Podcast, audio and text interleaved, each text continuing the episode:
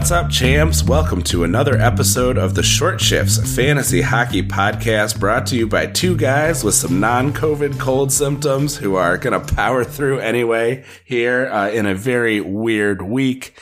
Uh, thank you for joining us. I don't know if I said we're brought to you by Keeping Karlsson, but we are.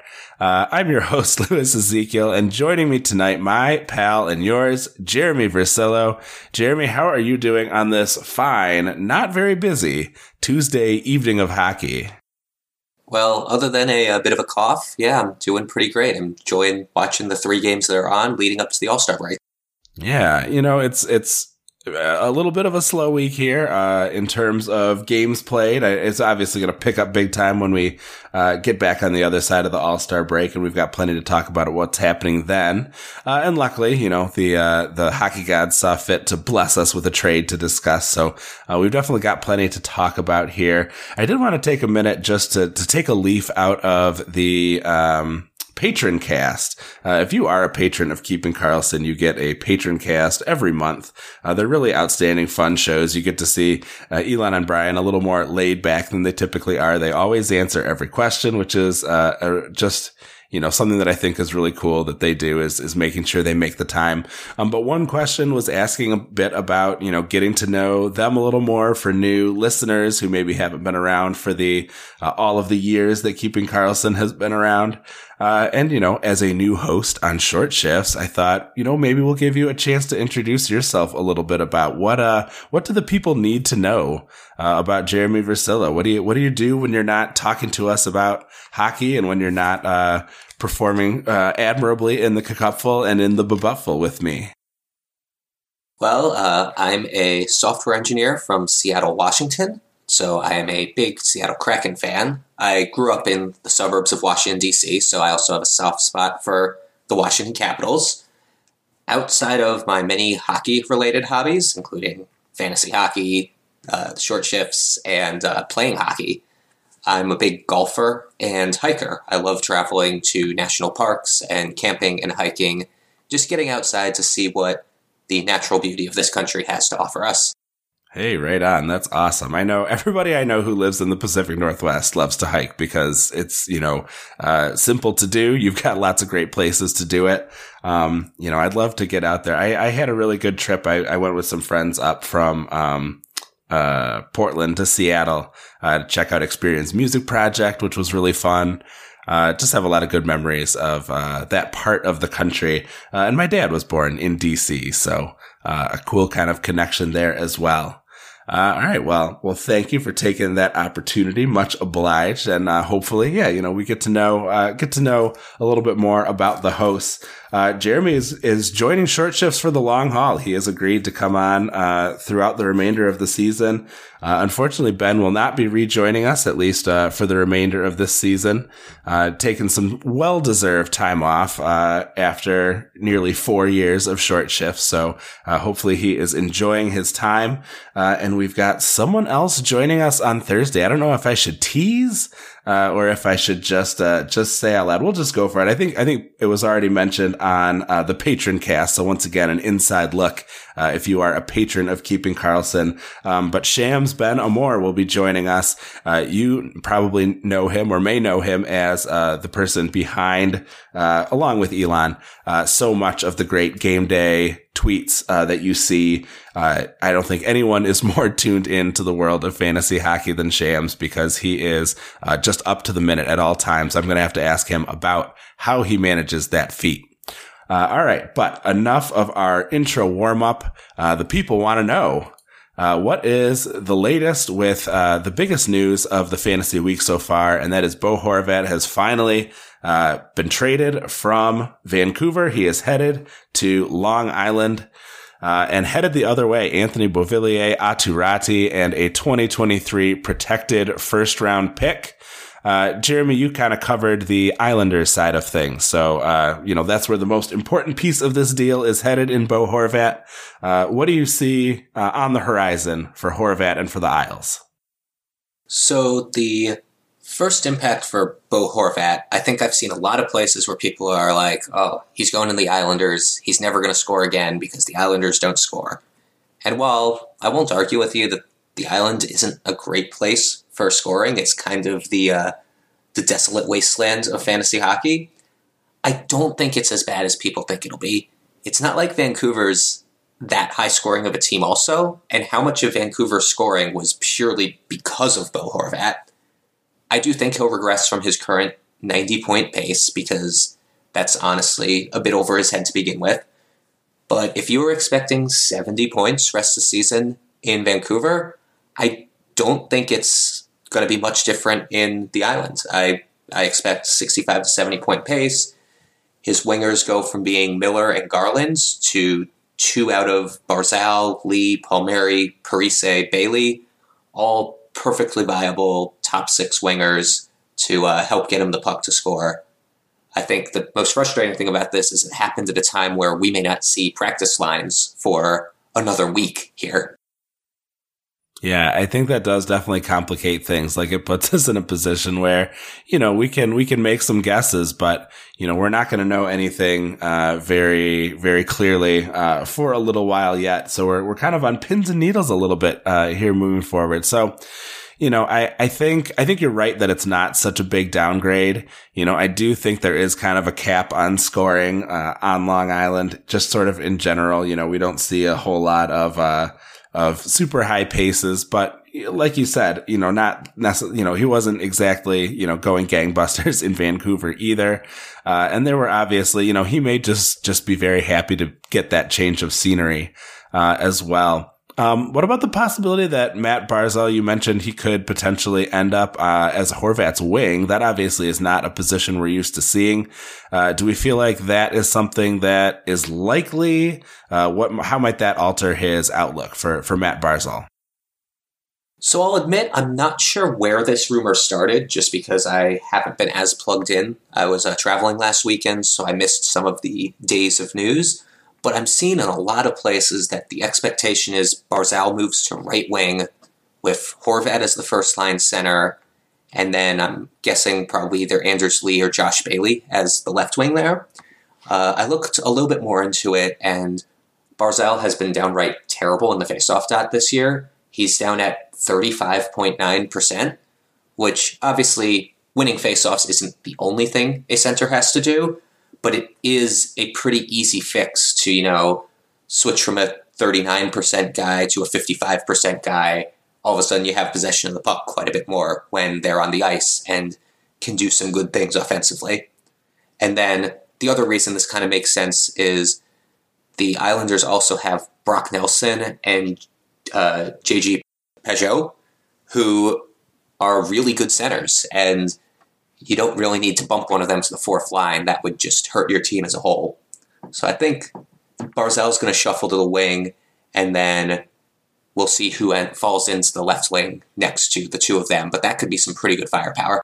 Yeah, I do think that's really interesting. You know, this obviously is not a team that is uh, shallow down the middle, right? Like uh, you might have expected uh, a team with a little more, a little more need down the middle uh, to pick up Horvat. But, you know, when you have an opportunity, I think, to pick up a high skilled player, you go ahead and do it. And as you said, maybe, maybe Barzal can thrive, uh, without that, uh, face off responsibility. Yeah, I think that's really interesting. Um, so what do you think, uh, that top power play is going to look like? If this guy is, uh, you know, the big haul, you got to imagine Horvat ends up as a power play one guy. That means somebody's getting the boot. Yeah, Horvat was a huge power play specialist in Vancouver. He scores a lot of his goals on the power play. They ran a, a bit of a set play where he'd go from the net front and kind of flare out to the high slot for a high percentage one timer there. We'll see if it may take a bit of time for the Islanders to get that play down or if they're going to use it at all. But given that he plays the net front position, I actually think it might be Anders Lee who gets bumped off the top power play. Uh, Elon said Palmieri, and so maybe that's another option. I don't think Barzal's going to get bumped for sure, or Brock Nelson. I mean, I think you make a good point there, right? Like, I think if it's, if you're just trying to put the five best players out there and trying to make it work, then it makes sense to, to have Palmieri be the one who leaves, uh, all due respect. Uh, but yeah, maybe if it's a position like comfort sort of thing, uh, maybe it does make more sense for it to be Lee. And obviously that would be a big hit to him, uh, if that was the case. Um, so this, uh, We've also seen, you know, maybe potential for this to be uh, a bonus for Sorokin or or whatever goalie uh, is starting any particular game uh, for the Islanders. I mean, yeah, having a better offensive uh, team in front of you, I think will do it. Uh, you mentioned that, you know, we don't really see Horvat as being a big, you know, defensive impact guy, um, you know, but if he can convert a few, you know, a few more goals, then maybe you're looking at a few more wins. But I, I don't think this is something that changes the outlook for the goalies a whole ton. Uh, we also have to think about what happens then to power play one in Vancouver. Um, could see Boeser moving up, but it kind of feels like Beauvillier has to get a shot coming the other way, right? You know, if Kuzmenko can get power play one time over Brock Boeser, then why shouldn't Beauvillier? Uh, you know, they're ultimately going to want to show uh, that he'll be worth the price. And I think overall, this change of scenery could be good for Anthony Beauvillier.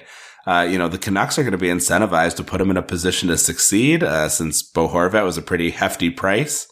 Um, you mentioned that maybe we could see him do something similar to what Tyler Toffoli did in limited action a few years back, uh, when he got that opportunity to be a power play one guy for the Nucks. Uh, as for the other piece, Aatu Raty, uh, you know, according to Dobber Prospects, he's a guy who has 80 point upside, although obviously, uh, that's going to be a while in coming. Um, they describe him as a play driving offensive center, plays a solid 200 foot game, uh, can be a dual threat because he can dish and finish. Um, so, you know, he, they said he needs to work on consistency and discipline, but that he projects to become a very good top six center. So thank you, Dobber Prospects, for letting me crib some notes from you. Uh, I also know that Nicole Sherman, who is an Islanders knowledgeable person and interesting Twitter follow, uh, was a huge fan. So I imagine she's sad to see him, uh, going the other way. Um, but I know you had some other background on Aatu Raty as well.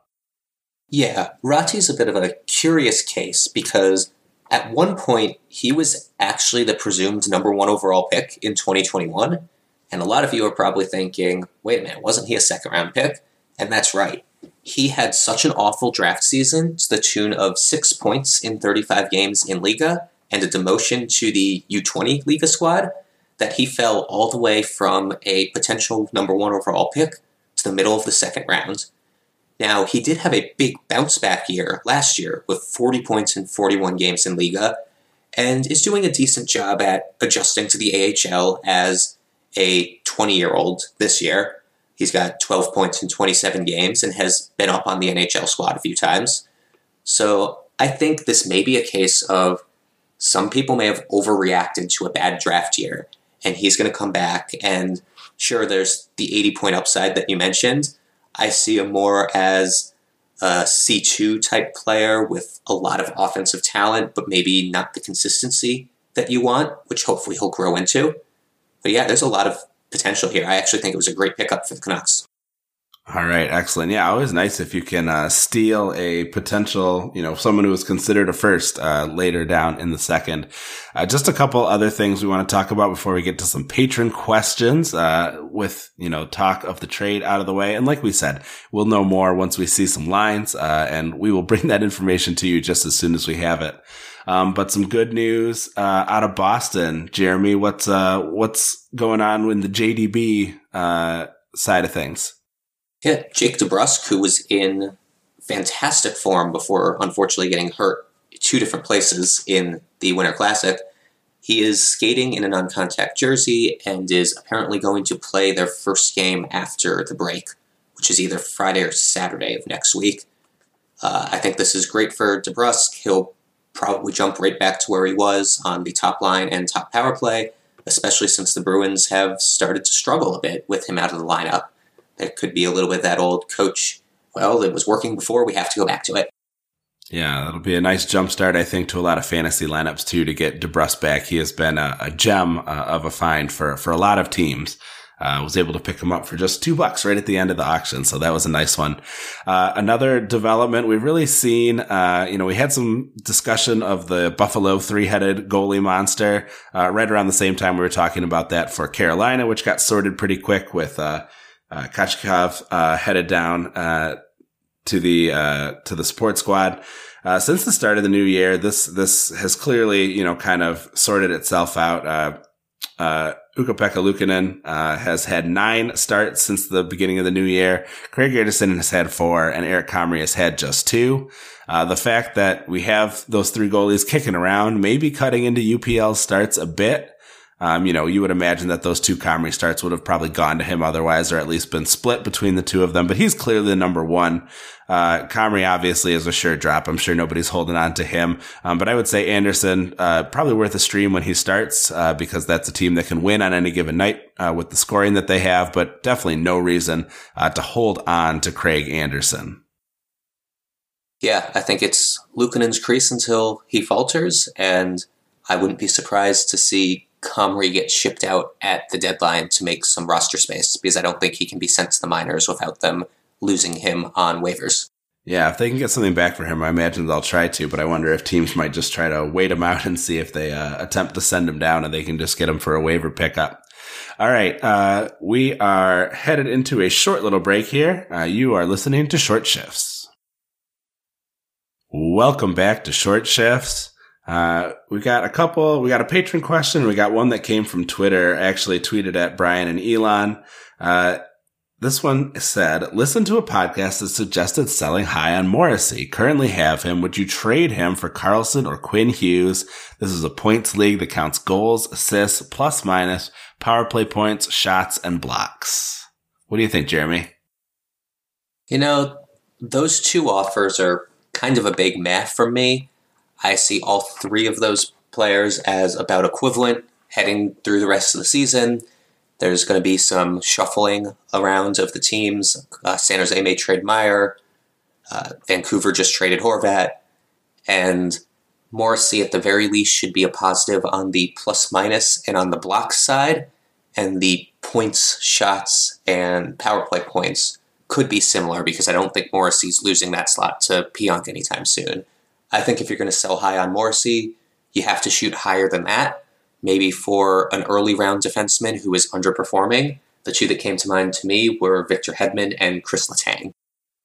Yeah, that's really interesting. I like. I, I think I would prefer Hedman to Letang right now, just because he is starting to show some signs of of busting out a little bit from some of the doldrums that he had earlier in the season.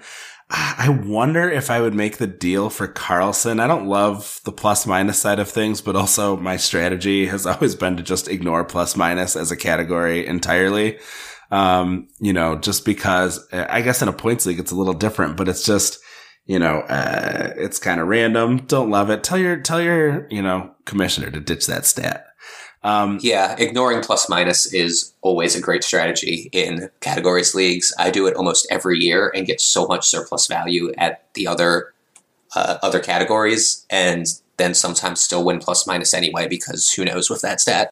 Because it's random, right? Yeah, and so I, I guess the one thing is Karlsson kind of looks like a guy who can lead the offense right now. Like maybe if Meier is gone he just takes more shots, right? Like we've really seen him kind of look like the Karlsson of old. So I don't mind that deal. Although I would be worried, you know, I guess to the extent that I am capable of worrying about plus minus, I would be worried about it, uh, for both him and for, um, uh, Quinn Hughes. Quinn Hughes is kind of an empty calories guy. Luckily, it's not counting hits, uh, in addition to blocks, but he's not a guy who gets a ton of blocks. He's kind of, you can count him for assists, some power play points, and some shots.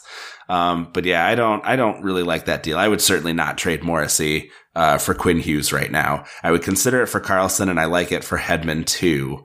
Um, so yeah, that's, that's kind of where I land with that. And I, you know, I love the idea of shooting your shot, right? Might as well go for it if you're selling high. Uh, go for your biggest offer first. And if that doesn't work and you're still feeling compelled to move him, uh, maybe you look at Karlsson as an option as well.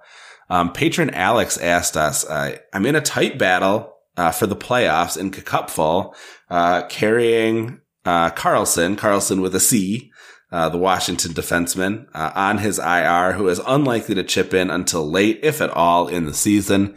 Given the risk that he comes with, what sort of player should I be pitching for from a team at the top? Um, I always have have trouble with these types of questions. It's really hard to weigh value, especially when you're talking, you know, so much risk with the potential that he might not be back, but also so much potential benefit that if he does come back, you know, you might be able to, to pick him up for relatively cheap. Um, went through some possibilities. Uh, Elon chimed in, which was nice of him. He uh, had some suggestions, uh, such as Troy Terry, always fun to suggest because he's easy to fit into the lineup with that off day schedule. Uh, maybe Maddie Barzal, we talked about, who's been kind of cold, but might move over to the wing and could could maybe find some additional success. Uh, the guy I eventually settled on was Tarasenko, who I thought was a really interesting option. Um, you know, some reasons that I zoned in on Tank is first, he's got this terrible schedule around the All Star break. Uh, so maybe if the other GM can uh, move Carlson to IR and then stream in someone who gets a little more games, that might incentivize them to make the move. Uh, Tarasenko's on a cold streak with no points in the last five games, although the shots and the power play time have both been there. Uh, he's an injury risk too. You know, this is a guy who gets injured plenty himself. He just missed a game before starting this cold streak. He only played four minutes in the game that followed the one that he missed you know, if you're grabbing an already injured guy, you might be more inclined to trade a guy who gets injured. So those are all like reasons why the person might be willing to trade Tank because of his own riskiness. But there's also upside for Tarasenko. Right now, his shooting percentage is the second lowest of his career. Uh, some of this recent slump has coincided with Rob Thomas's absence. I really think Tank can pick his game back up and be a valuable contributor. Um, but I think that the way he looks right now is rough enough that you might find someone willing to let him go for the potential that Carlson offers. Totally agreed. Like, if you can get Tarasenko for Carlson, I'd be doing it. I'm actually really down on John Carlson for the rest of the season. The last report I saw was that he's doing some light exercise and will be reevaluated at the end of February taking that, I'm assuming it means the earliest he's back is mid March. So even in the leagues where I have a playoff spot locked in, I'm not even looking to trade for him. So as a seller, you almost may want to take anything you can get. Yeah, might as well dangle him out there and uh, see if you get any response from the league. Uh, three quick hot streaks to go through before we wrap up the show. Uh, one is just kind of an attaboy hot streak for a guy who, uh, you're not going to be able to pick up anywhere. I would imagine Brent Burns has six points in the last six games, even off of power play one, uh, for reasons unclear where Brady Skjei has taken over. Uh, he's been effective with five of those points coming at even strength. Uh, Mike Amato, who runs Goalie Post, a friend of the Mega Show, who was just a guest on Sunday. Uh, he already beat us to the punch. He tweeted out, he says he doesn't think it's long before he takes Power Play One back from Skjei. Uh, that was more or less what I wanted to say here. So, uh, hang in there, Burns owners. Uh, obviously things are going pretty nice for you already. Uh, and the power play light, I think, is on at the end of the tunnel. So, uh, just hang in there. And I think, uh, you're going to be in great shape Yep, can't say anything else there. I think he had a point or two tonight in the uh, Carolina's 5 4 overtime victory against LA. Speaking of things that happened in tonight's games, a guy that we joked about last Short Shifts episode has forced himself to be talked about again, and that's Raphael Harvey Pinard on Montreal. He looks like one of those unheralded prospects who defies scoring expectations at every level he basically jumped straight from the QMJHL to the AHL and started scoring at just under a point per game there. And then he's come up to the NHL and has five goals in seven games and is quickly climbing the Canadian scoring leaders board.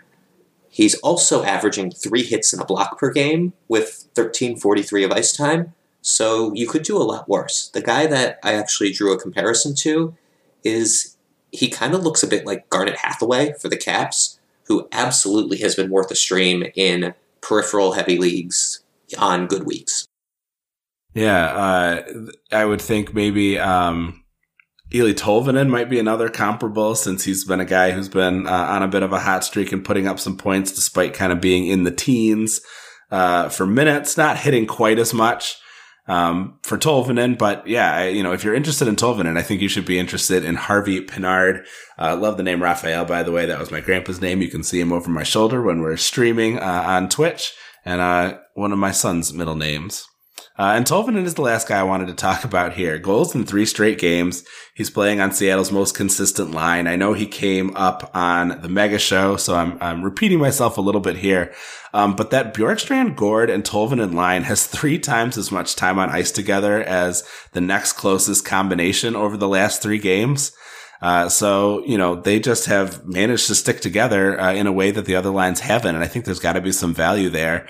Uh, they've been playing high event hockey, scoring four goals and allowing three in those three games.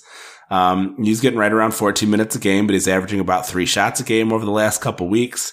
Uh, and Seattle's got a pretty favorable schedule coming out of the All Star break, which I believe Elon mentioned as well. Uh, they've got four games uh, with Friday and Sunday games against the Ranger and Flyers. Uh, so might be a guy worth taking a look at. I picked him up in Bupful, and he's been uh, doing very nicely for me uh, ever since I went out and grabbed him. All right, Jeremy, we were worried we wouldn't have enough content, and yet here we are. We that trade really made hay for us. Uh, so great to have you. Really excited to welcome Shams uh, for the next show. And uh, yeah, we are uh, on our way out of here. Thanks everybody for joining us. Please give us a follow at Short Shifts KK. Brian and Elon, of course, can be found at Keeping Karlsson. Always recommend you follow at Game Day Lines, at Game Day Goalies, at Game Day News NHL more than ever now uh, with Shams coming into the Short Shifts family. Uh, all of those tweets are organized nicely at GameDayTweets.com, and you can visit that site and the other great sites. We research our episodes at Yahoo, Frozen Tools, and Natural Stat Trick. Our intro and outro music was created by Pat Roach. John Reed is our digital media producer, and until we see you next time, play smart and keep your shifts short.